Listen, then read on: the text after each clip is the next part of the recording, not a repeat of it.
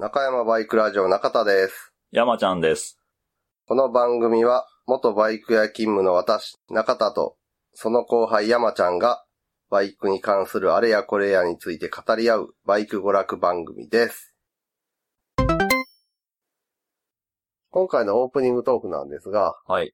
まあ、春なんで、うバイク乗り始める人も、ん。まあまあ。まあまあ、新生活でうんうんうん。いたり、もう電車通勤嫌やから、バイクに乗るね、みたいなはいはいはい。人もいるかもしれないんで、新たにってこうん。とうん。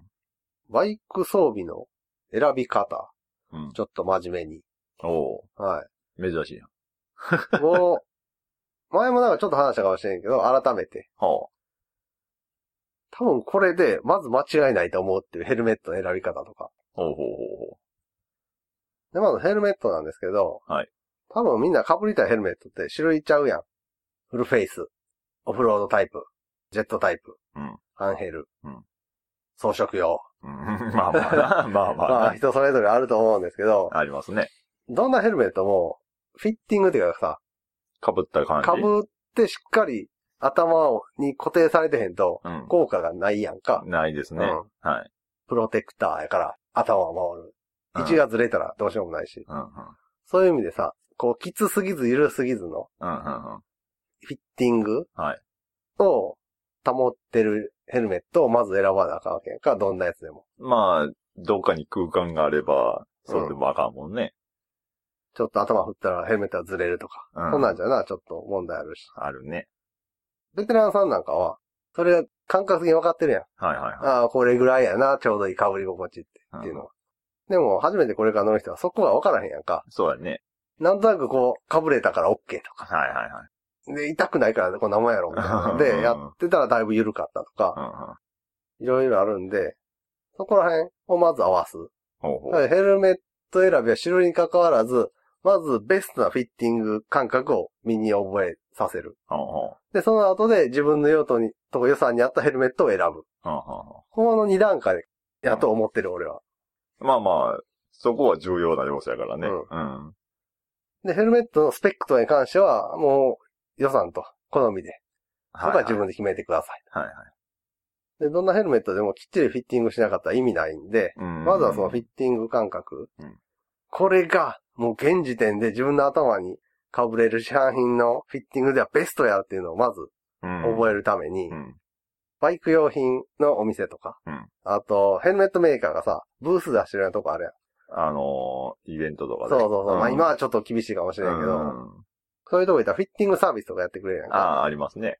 そうすると、詳しい人が被ってうん頭振ってくださいとか、はいはいはい。あと、顎紐締めて、あ、それぐらいやとちょっとまだ緩いですとか、うんうんうんもうちょっと緩めてもらった方がいいかもとか、はいはいはいそういうアドバイスがくれるやん。ありますね。うん。あと、まあ、その目線の高さ、あの、頭の形で、うんうんあの、シールドの開口部がかなり低いとか高いとか、うんそういうのもあるから、そこら辺であの、中にスポンジとか入れたりして、はいはい高さ合わせやったり、頭振った時にフィッティングがちょっと緩いと、じゃあちょっと厚めの内装に変えて、フィット感出してみましょうかとか合わせてくれんか。で、その時に、荒井か翔英やったのどっちかやったら、大体日本人の頭に合うんで、ああ、はいはいは荒井と翔英のうん最高級モデルのフルフェイスを。被らさせてもらうと。お金なくても。うまあ、とりあえず、とりあえずうんね。はで、それでフィッティングを合わせてもらうと、い。うん。現時点での最上級の被り心地が多分それやねん。はいはいはいはい。で、洗いが合うか、翔英が合うか分からんけど、うんまあ、被ってあった方の、その被り心地を覚える。ほうほうほ例えば、翔英のトップモデル被って、一番フィットしたら、その時の、こう、顎紐締めて、あ、それがちょうどですねって。う。うん。岩田そうのそう、言ってもらえた時の、その顎紐の締まり具合、指を入れてみたりとか、隙間に。何本入るかなとか。で、こう、強めに首をブンブン上下左右に振ったりして、うん。そのヘルメットがどれぐらいずれるのかはいはいはい。を覚える。うんうんで、その後で自分の予算と好みの形のヘルメットを被る。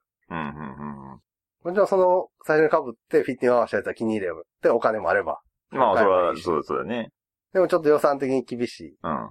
かったらちょっとグレードを下げた、まあまいくつかのメーカーのヘルメットを用意して、それぞれ被るやん。で、一番あのベストな被り心地に近いやつになるやつを選べば、あ、うん。とりあえず被り心地という点では、そうやね。それが一番優れてるから。うんうんうん。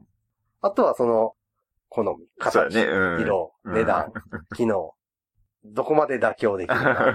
さあかぶり心地で言うとこれが一番いいけどどうしてもこっちの色が欲しいやったら、うん。せめて2番手の中でも、その色でも一番かぶり心地が近いやつで選んでいくと、うんそうそう外れがない。ああ、まあまあ、確かにそうやわ。で、ジェットヘルとかなると、スポーツタイプのジェットヘルやとほっぺたでもある程度フィットがうん。保てるけど、クラシックタイプのジェットになると、もうほっぺたが完全に開いてるから、うん。頭の鉢の部分うんうん。とかでしかほぼほぼホールドできんから、そうやね。フィッティング性がだいぶ落ちるはいはいはから、あの、最初に被ったフルフェイスの極上、うん一番の被り心地はほど遠い感じになると思う。どんなん被っても。い。ああ、まあまあ、そうやね。ほっぺたがないうん。分。まあ、首振ったらずれるもんはずれるしね。うん。その中で、でも一番、それにまだ近いかなって思えるやつは多分あると思うよ。はいはいクラシックジェットはね、形がほぼ一緒やから。ああ、まあまあな。ほんで、その中で荒井とか翔英のちょっといいやつだったら、まあまあの値段するやん。うん。でも、形としては5、6千円そんな変わらへんかったりする。まあね、形はね。うん。ほんで、被って何が違うのになった時に、その被り心地の部分で、うんあ、こんだけしっかりフィットすんのかとか、はいはいはい。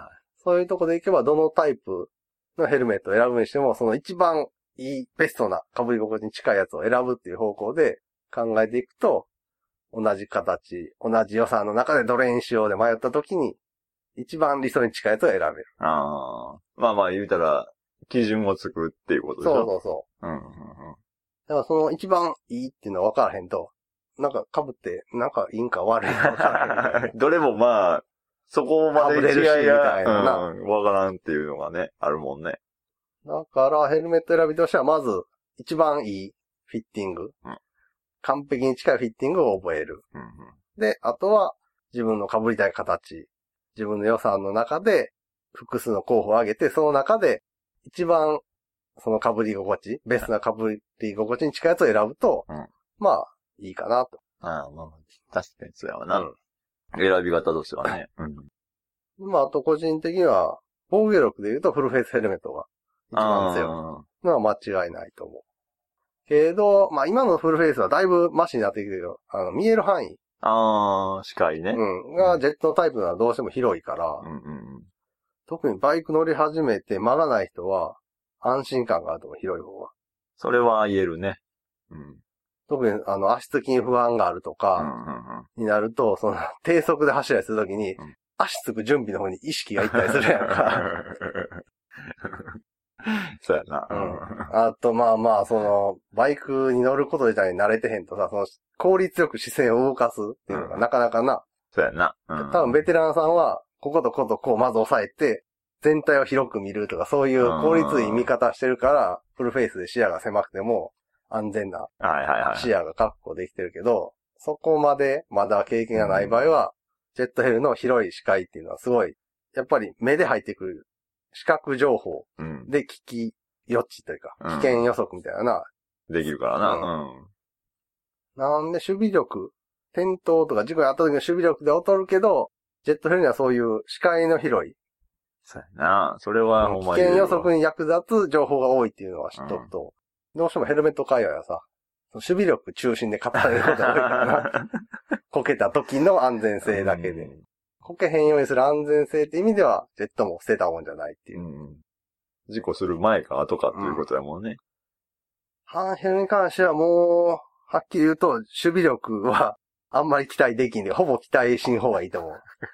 運が良ければぐらいの感じかな。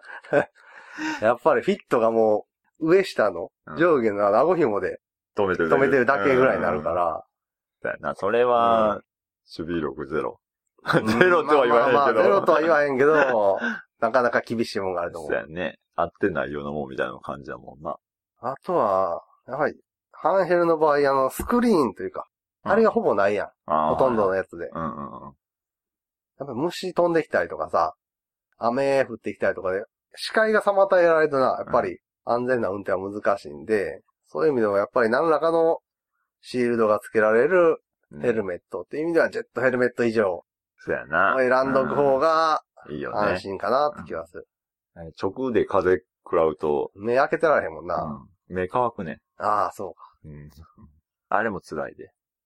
あとは、フルフェイスとジェットの使い分けあー、そうやな。ううん。それも言えるね。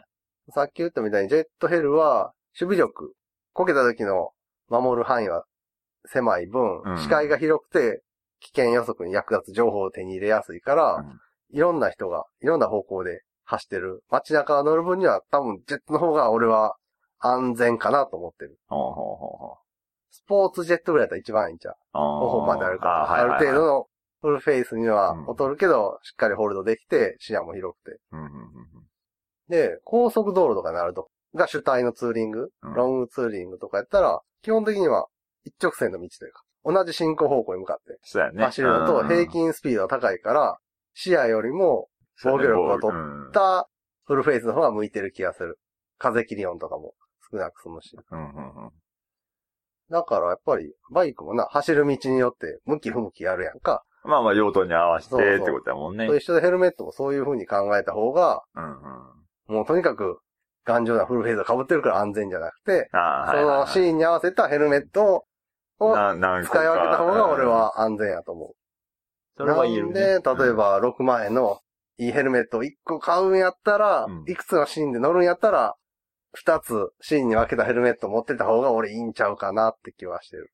まあ一個、そうやね、長年続けてっていうのもあれやけど、もちろんな、その、フルフェイスに慣れてしまったら全然それああ、は。そうやね。うん。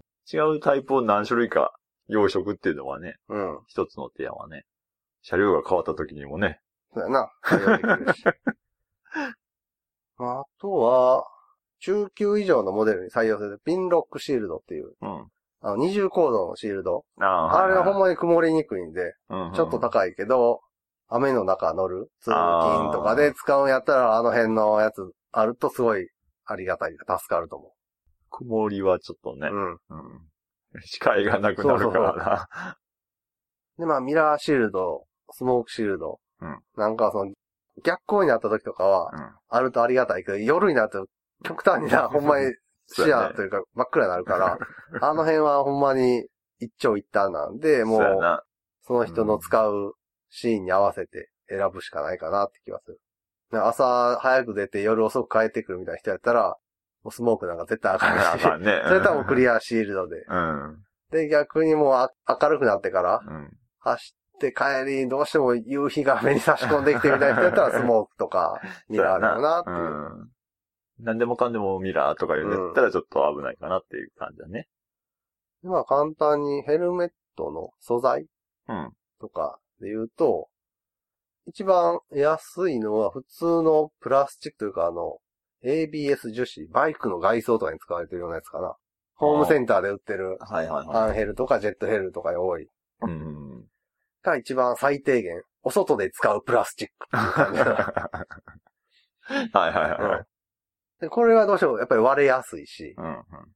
で、その、強くはないけど割れにくいっていう意味で次ポリカーボネートっていう素材のプラスチック。うんこれが多分 HJC とか OGK とか、うんうん。あのね、中堅クラスのヘルメット。によく使われる素材。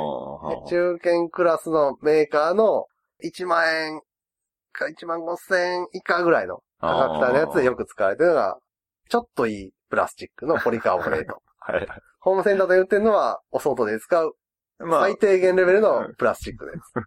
普通の、うん普通のって言ったらあれかな。んで、多分中堅メーカーの上位モデル2万円を超えてくるモデルとか、あと荒井翔英とか、AGV とかそういううん。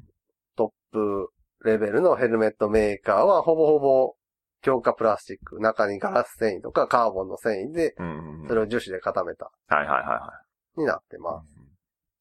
この中に繊維が入ってるやつは割れにくさはいはい。がすごいあるんで、頭をその分保護してくれる。守ってくれると。うんうん。なんでまあまあ理想を言えば FRP 以上、うんうんうん。最低でもポリカーボネートかなっていう気がする。ちなみに中田が街用で使ってるジェットヘルはポリカーボネーああ。ト。うん。うん。で、山ちゃんがレースで使った HJC はポリカーボネートなんですああれか。うん。はいはいはい。こけへんじゃないね。だから、それが一番あかんから。まあ、ただミニバイクレースで何回か山ちゃんこけてるけど、うん。多分40キロぐらいかな、ミニバイクレースでこけてる速度って。こうなんやから、ああ、多分。そうやろね。40も出てないんちゃうかな。うん。うん。ぐらいの転倒やったら、まあ、ポリカーボネートヘルメットでも、まあまあ、サイズがしっかり合ってれば、そうそう、おかしな、うんうんダメージは負わへんと思うん。まあ、よっぽど変な焦げ方せん限りは、別に大丈夫だよね。う。うんうん。ただ、行動の場合はどうしても対向車とかで当たると、まあ、まあ速度的にはもうんお互い向かってるからな。うん。構造は何があるかわかんないね。うん突起物とか。そうやな、ねうんガードレールがあるとかいろいろあるし。そうそうそで、プロテクターウェア、バイクウェア、う。ジャケット。パンツに関しては俺は疎いねんな。そうやなその辺に関してはほんまに行動で使ってないんで。うん全くもってやってないもん。そうやな。うん。これに関しては正直アドバイスが。俺はやった方がいいにまあは決まっいいねけどけど、やっぱりあの独特のバイクバイクした感じとかが苦手で、してないんで、これはね、ちょっと僕らのアドバイスが知らんのに言うのもあれやからな。うんまあ、まあまあな。すいません、そこはちょっと使ってる人の声を聞いてみてください。で、グローブ。グローブ。これはね、とにかく数はめるっていう。どういうこと？俺。のグローブ選びは。ああ、ああ、ああ。だってグローブって、基本的に手のあの、人差し指の先から手首の付け根までの長さみたいなのが基準になってるだけやんか、うんサイズって多分。うんうんうんうんでもさ、指太い、指細い。あるね。とか結構センサー万別や人の手の形って。そうやね。ほんで、グローブもめっちゃ縫製がさ、細かいやん、他のうん。うんウェアとかに比べて。うんだから個体差がめっちゃあんねん。ああの、同じサイズの色違いとか、付け、はめ比べても、あれなんかこっちはきつないとかあるやん。ありますな。はいはい。そうやし、自分の手の左右の差とか、そのグローブの縫製の左右の差とか、そんなんがあるから、もう、とにかくグローブは片っ端からはめて、あ、これすげえ合うっていうやつを探す、現物合わせしかないと思う、俺。あー同じサイズでもあれやもんね。うん。うん。ロットが違うってやつそうそう、なんか誤差で、特に手はさ、まあ、一番細やかに違いがわかるから、うんその違和感をすごい感じやすい。うんから、ほんまにグローブに関してはとにかくはめて、一番その在庫にある中で合うやつを探すぐらいの感じで。え、じゃあ、もしも、うん。自分の手にうん、めっちゃフィットするやつが、うん絶対このグローブはめたないわっていうようなデザインやったらどうする、それはもう自分のはめたいデザインの中で一番マシなやつ選ばなしゃあない。そそこはやっぱり、まあその、あどっち取るかになるけどさ。まあね。俺やったらその欲しいデザインの中で一番いいやつ、合うやつを選ぶと思う。はいはい。まあまあ、そう、そうか、そうやろな。うんそこはなうん。で、グローブのプロテクションに関しては、んあの、手のひらのパッドとかは、手ついた時にそこがグリップして、うん。関節やられるとかいう可能性もあるから滑らす方がいいのかクッションがあった方がいいのかは、結構、うというか、ーん、どっちも一長一短やから、うん。そのこけ方によるみたいそうやな。うん滑りたい時もうあるし。クッションで、こう、いなしてほしい時があるから、難しいとこやな、うんそれは。どっちもっていうのは、なかなか、うん。ね。うん。あの、小指とさ、薬指がうん。繋がったデザインのやつもあれはレーシンググローブやと。あああ、の小指が、がこう地面にグッて引っ張られた時に、うん小指一本やとボキッと、行くけど。出るからうん。薬指と小指を端を皮で繋いであって、うん日本やったらそうそう持ってかれへんから、みたいなになってるやつもあるし、それが嫌で切る人もいるからな、そこグローブに関しては、まあ、こけて絶対手ついたりするやん。あ。はい。ダメージ受けるとこではあるけど、そのこけ方。手がグーなのかパーなのか、ハンドルに握った状態なのかでいろいろ変わってくるから、うんほんまに何とも言えへん。なあ、そうやね。うん。ただ、やっぱり、怪我すると面倒なところでとこはあるよね。ろであるから、あ。まあ、まあ、こうぐらいにはプロテクションが入ってるやつ、うんうん関節を守る、はいはい。ナックルガード的なのが入ってるやつは選んどいた方がいいかなって気がする。プロテクターというかね。で、自分の手にフィットするやつね。うん。僕らは、えージャケット、パンツ、シューズ。うん。これに関してはアドバイスができません。メイン、普段使ってないんで。使ってないですねグローブとヘルメットうん。に関しては、まあまあ、そこはね。そうねうん。うんそういう感じで選ぶといいかなっていう気は。あそしたらまあ予算、好みの中で一番、まあベストじゃないけどベターなもんは選べるかなっていう気は。あ。それはしますね。うんはい。まああとレインウェアとかに関してはもうバリバリ乗ってる人の意見を聞いてもらわんと まず、雨の日には？乗らない。俺らはな。あと、レーシング装備うん。の選び方に関しては、もうヘルメットと一緒うん。あもうとにかくそういう大きい大型の量販店行って、あ。割。と、うん、レース装備ががっつり置いてるような、そうやね。ちょ、ちょろっと置いてるやん。ちょろがっっとじゃないつり置いてるとこ行って、むっちゃええやつ着させてもらう。そうやね。つなぎ探してるんですけど、フィット感知りたいね、いいやつ着させてもらっていいですか？で、着させてもらう。そしたら多分かなり窮屈で、かなり前かがみになんねん。ああバイクにまたがった時に苦しくないように作ってあるから。はいはい。で、その感じを覚えて、価格と好みに合ったやつを着て、試し着着て、まあこの辺かなっていう。でもあとつなぎは、お直しは結構効くから、ああ、うんはいはいはいはい。どうしてもここだけが合わへんとかあったら、そこを直してもらうみたいなのは、うんうんうん特に安い価格帯のつなぎは、ある程度のサイズの人が着れるように、サイズをちょっとルーズにしてるから、うんうん。細身にしてだと意外とこの辺ダボダボすんな、みたいな。空いてるのがわかるってことだよね。空間があるっていうのは。まあまあ、一昔前のつなぎやったら、あの、プロテクターうん類が少なかったりするし、ああ、はいはいはい。背中とかうんうんうん。胸とかに何も入ってんから、その時は中に着るうんうん。背中と胸を守る用のプロテクタープロテクターをベストみたいな感じのやつは必須かなって気は。だいたい今のはもうあるんでしょ？今のは背中は入ってるけど、物によってはソフトプロテクトやったりするから。あちなみに中田はコミネのつなぎ着てるんですけど、うん最初に入ってたのが、背中は完全なスポンジだけじゃないけど、あ。うん。プラスチックの脊髄パッドに分厚くスポンジが貼ってあるみたいおなやつで、まあハードとソフトの中間みたいな感じ。じのやつで、まあそれだけでもいいねんけど、中に着るタイプのうん。ハードプロテクター持ってるから、うんもうつなぎのやつは抜いて、ああ、はいはい。別で、背負って、うん、セオハードプロテクタをやっーやってて、着る。つなぎ着て、で、胸プロテクターを後で刺して、あで、ファスナー閉めてあ、はいはい。っていう感じ。でもこの後で刺す胸プロテクター、左右が分かれてるやつ。うん。で走ってるうちになんか偏ってくんねんか。ああ。だから、一体型の方がおすすめ。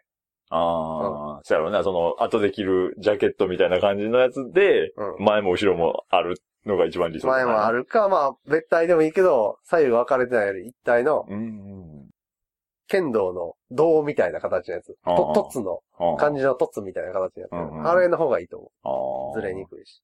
まあ確かにな。後からこうシュッと入れてるだけやもんね、あれって。うんそうそうそうんうん。これはずれるよね。う。うん。左右分かれると真ん中が空いてしまうとさ、ああ。それも怖いやんかああああそうやね。それはそれで言う怖いな。こんな感じかなまあ、これから、バイク乗り始めるね、みたいな人も、うん。ヘルメットとグローブに関しては、まあ、絶対いるそうやね。装備になると思うんで、ちょっと参考に。どんな選んだか分からへんわ。で、まあ、1万円ぐらいのやつ買うにしても、一旦最初に、一番いいフフィッティングを知った上で、それに一番近い1万円ぐらいのやつを選べば、まだマシなんで。そうやな。いきなり1万円ぐらいのやつを被って、これにしようじゃなくて。かぶれるからこれにしようよりかはな。うん、うん、そうやね。でもそれであまりにも違うくて、1万5千円のが割とうん。一番いいやつに近かったら、その5千円は出す価値があるなって自分で思えるからな。うんあ、ここが違うやったらこの5千円欲しくないわ、みたいな。うん。まあ、あと安いヘルメットでギミックいろいろ凝ってるやつは、あんまり、やっぱりな、なんかガチャって動くとか、バイザーが出るとか。まあなんかその動きがスムーズじゃないとすげえストレスやったりするから、ガシャガシャガシャってあげるとか。うん簡単じゃなかったらちょっとね、ストレスやな、ほんまに。あとはまあ高いヘルメットと安いヘルメットでかなり違うのが、あの、空気の通り抜けやすさ。あ高くていいヘルメット、ほんまに結構ちゃんとあ。風入ってくるなっていうの考えが、られたら、うんちゃんと設計されたらってことやね。安いやつは去年穴開いてて、入ってきたらいいなみたいな風が。抜けへんやん、とか。それはあれやろな。うんうん。というわけで、はい。多分、まあ、ベストが見つかるかどうかわからへんけど、ちゃんと理由に基づいてベターなうんヘルメット、グローブ選びはこういう感じになるんじゃないかなと思います。とりあえず、一番いいやつをまず試して、うん。それに近いやつを選ぶそういうことだねと。。はい。グローブも。グローブも自分の手にしっかりはめて合うやつを。ほんまにグローブは差がすごいんで、右がこっちやけど、左がこっちとか。あ、そうやな、あれ、俺、こっそり変え変えさせてもらえへんのかと思うぐらいな。いや、それはね、うん。しゃあないよね。人としてね。そうそうそう。はいというわけで、何かの、はい。ね、これ参考になれば、そうですはね。たまには真面目なことを話してみました。この後はお便り読んでいきたいと思います。はい。えー今回の後半パート、お便りパートなんですが、こちらをお聞きいただく前に、第350回中山コロナ近況と伝説のボインライダー、こちらの後半のお便りパート、同じゾノさんからのお便りなんですが、こちらを聞いてから聞いていただくと、より楽しめるかと思いますので、そちらをまだ聞いておられない方はぜひとも第350回を先に聞いていただきたいと思います。ラジオネームゾノさんからのお便りです。ありがとうございます。ありがとうございます。えー使用ヘルメットの好きなところ、荒井のツアークロス3、えーロングツーリングにも軽い林道にもスポーツライディングにも対応してくれるオールマイティーな頼れる相棒です。ああ。そうかてっちりさん。てっちりさんの時にも言ってたみたいに、ちょっとオフロードよりのオンロードフルフェイスみたいな感じ。だからっていうことですね万能で使えるうんと。で、コーナー名、ホーネット女子発見のコーナーに。はい。はい前回ね。あ、の、ガソリンスタンドでうん。エンジンかからずに押し上げしてるホーネット600女子をはい。発見したところでうん。話は終わってて、ほんまやで。はい。気になるところの続きがはい送られてきたので、えーホーネット女子が押し掛けに2回チャレンジをして失敗したのを見て、私は近づいていきました。かっこすぐに手伝うのをなんだかなって思うんです。これちょっとわかるな。どの辺まで様子見る山ちゃったら。たったった、ドゥルルル。たったった、ドゥルルル。まあ確かに2回。そうやろうな、2 2回回やろうね1。回は確かになんかな。うん。もう失敗しますよねって言ってるみたいなもんやからな。いや、3回以降になると、うん多分タイミング逃すと思う。ああ、そうやな。2、三二回か3回の時いいかなあかんな。そうやね。うん。で、えーゾノ、こんばんは。もしかして押し掛けですか？よかったらお手伝いしましょうか？ホネット女子、助かります。急にセルが回らなくなってしまって。よく押し掛けほんまやにな。たどり着いたな。はい。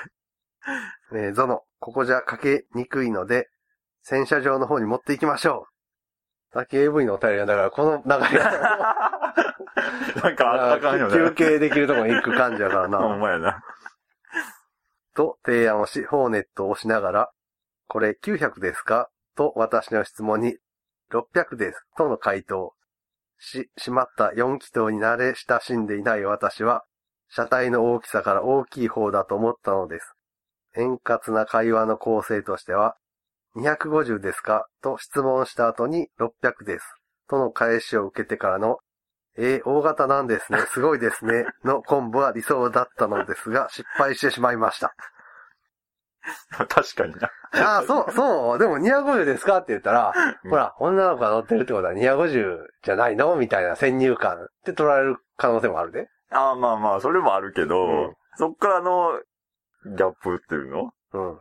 この今書かれてた通りに、えー大型なんですねっていう広げ方うん。の方が良くない？えーでもこれは、女の子は大型持ってないっていう、なんか先入観があるから良くないんじゃないの？今は別に、まあ、大きいの乗るわな。うんで、えーミスに動じた私は、あ、600なんですね。すごいな、かっこいいな、と会話の流れを無視して、無理やり褒め言葉をねじ込みました。いや、私も無理やりか。なあ。なんや、そしたら、ホーネット女子は、ファイナルレシオ、レ 書いてるんですよ、言うて。ーシングコンパウンドなんでね、みたいなこと言ってくれたらな、最高やすいません。それは最高やわ。で、えーそうこうしているうちに洗車場に着いたので、ホーネット女子にはバイクにまたがってもらい、私が後ろから押す形でエンジンをかけることになりました。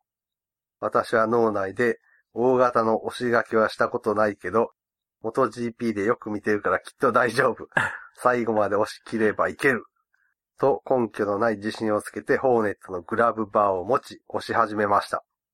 元 GP の押し掛け、あれか転倒した後の復帰のやつやな。あコースマーシャルが寄よってきて、はいはいはい、押して。うんはいはいはいで、え余談ですが、私はホーネットにはあまり興味がなかったんですが、グラブバーが非常に握りやすくて感心し、ホーネットが好きになりました。グラブバーだけで？そうですね、ホーネットのね、グラブバーはあの、まあアルミのうな、んちょっといい、いい感じの太さがあってそう、やね。うんラウンドあ安心感はある。で、えーホーネットを押し始めた私の気分は、まるで仕事のできるマーシャル。最後まで押し切ることと、仮に失敗しても倒れないように支えることだけを考えていました。いい感じに速度が乗ってきた時に、ホーネット女子がタイミングよくクラッチをつなげたので、あっさりとエンジンはかかりました。かかりましたね、やりましたね、と、二人で達成感を享受している絶好のタイミングを私は逃しません。以前通勤中に見かけたこと、知り合いがホーネット女子を探していること、その知り合いがバイクのインターネットラジオをやっていること等を伝えて、よかったら聞いてみてほしい旨を伝えました。ついに、あらら。線が繋がったほね。んまやね。だから今これを聞いてる可能性が、あ、あるね。それはある。ファイナル練習がどうこうってみたいなこと言ってたのは聞いてる可能性が。でえーホーネット女子も、やはりバイクが好きなのか、会話も弾んだので、スマホの検索窓に、中山バイクラジオと入れてみてくださいと説明をしました。ホーネット女子が検索している間に最新の放送回を思い起こしたんですが、その内容は、熟女ナースに鼠径部。ミコスリハン、中田氏一つ上の男になって帰ってくるなどのワードが飛び交っていたのを思い出した時はすでに遅し。これですかと、ホーネット女子がブログにたどり着いてしまいました。私はオレンジ色のブログを見ながら、あ、えーと、そう、それですね。と、はっきりしない回答をしてしまいました。そうか、中田があの、鼠径ヘルニアの手術ではい。入院してた時のはい。回ですね。あ、このミコスリハンは何やったかな？あ、あれや。全身麻酔を点滴されて、うん。ちょっと痛みが出るかもしれないから、点滴して針の周りをさすりますねって言って、3回させてもらったら意識が飛んでたって。そうや、そうや。で、うーん。はい。私は言い訳のように、最新の話はちょっと下世話なんですが、ちゃんとした回もあるので、ぜひ一回聞いてみてください。と、ブログ記事の下にある再生バーの説明をしながら、ちゃんとした回なんてあったっけな？と頭に浮かんだ疑問には見て見ぬふりをしました。そうですね。そう言われるとね、ちゃんとした回っていつはいよ。どこが、どこやろな、おすすめ回。その、普通の、普通の普通のてかその、どの人にもおすすめできる回。最近ある？うーん。最近なんかあったかな直近の回見てみる？うん。最新回第347回。記念切手とハイ、ハンパイパンパイセンと 新たなる愛人。あかんよ。えー、第346回ライダー合コンと手だれホーネット女子。なあ、まあまあまあ。バイク観音小説とあの頃のツーサイクルレース。ドラゴンバーガーとボーイミーツ旧車。これまあま井村屋陰謀論と水冷ツースト専用プラグレンチ。あ。あまあこれ大丈夫じゃんまあまあ大丈夫やね。で、えー今読むべきバイク漫画とプレミアム 250cc 未来予想図。あ、いけるこれもまあまあいけるいけるいける。中山ゲーム遍歴と SR のガソリンタンク。これもまあまあ、ちょっとバイクから離れたうんゲームの話多かったけど。動き始めた2020年の MotoGP と鉄板人気3車種を持つ男。ああ、まあまあいけるんじゃん。意外と大丈夫だよね。あとはちょっとタイミングが悪かっただけじゃん。そうだよね。うん。一番ひどいタイトルは草千里ナンパと中折れ報告やろな。よっからぬことした タイトルして聞こえへんかな、これ。だけどまあ言うても、半分ぐらいはうん、進められへんってことだ。二分の一えです。そうやんな。で、えーブログに目を落としていたホーネット女子が番組の卑猥な側面に気づく前に、早くこの場を立ち去りたい気持ちになったので、ではお気をつけて、と足早に別れようとした時に、お礼の言葉を受けたので、私は捨て台詞に、あ、よかったらお便り送ってみてください。と、スリリングな提案を滑り込ませてその場を後にしたのでした。えー PS、いいですか皆さん。最近の中山バイクラジオは女性リスナーが聞いている可能性があります。その点に留意し、お便りを送りましょう。最後になりましたが、僕の最近のバイク趣味の傾向は、港陸さん、村上良子さんの作品です。港陸さんはなんか有名やな、確か。いや、どうなんやろう。有名なん？画像見てもわからんか。結局、なんかどれも読ん読んああ、そうやな。で、読んじゃいの感じになるやん。港陸さんはね、若干面長、あー。どっちかというと可愛い系？うーん、どうなのでも面長い。ちょ？っと美人より？あ、ほんまなのか？柏木由紀のちょっとおばさんにした感じ。あともう一人、村上良子さん。村上良子さんはね、人間国宝がいるんで出てこないですね。そんな、すごい人が。うん。あー、綺麗熟女さんかな？友達の美人母。美人母かな？あー、グラマラスな、あー、あーはいはいはい。綺麗な、奥様みたいな感じですね。はいはいははいはいはい。い。え えな、な、な、な、な、あー。かんの？いやいやいや、へえと。はあいはいはい、どうぞ。あ、まあ、はいはいはいはい。わかりますよ、わかりますよ。山ちゃんは誰？誰？やろう、そんなん、なんか名前っていちいち覚えてる？例えば、桜まなとかさ、有名どころで言うと、うん。うん、ケンコバのラジオの、うん、うん。テンガーチャーにも出てる。というわけでね、聞いていただいてるんでしょうか、ホーネット600の方。ほんまですね。ホーネット女子。600ってあれやんな、ホースついてるやつやんな。あのジャバ、じゃ、あの、コイルの、ー、そうやね。ああ、はいはい。エンジンのヘッドの、横あ、ウォーターパイプのホあース。でも600個一人で押し掛けしようとしたね。うん、まあまあ、でもあれ、車格は250と一緒？でも重たいでしょで。も外装一緒やで一緒やで言われても。タンク、サイド、あ、シーサイドカバー。サイドカバーは塗装仕上げなぐらいの違いって、外装の。シートは若干ね、あんこが違う。けど、ベース一緒やからな。はいはいはい。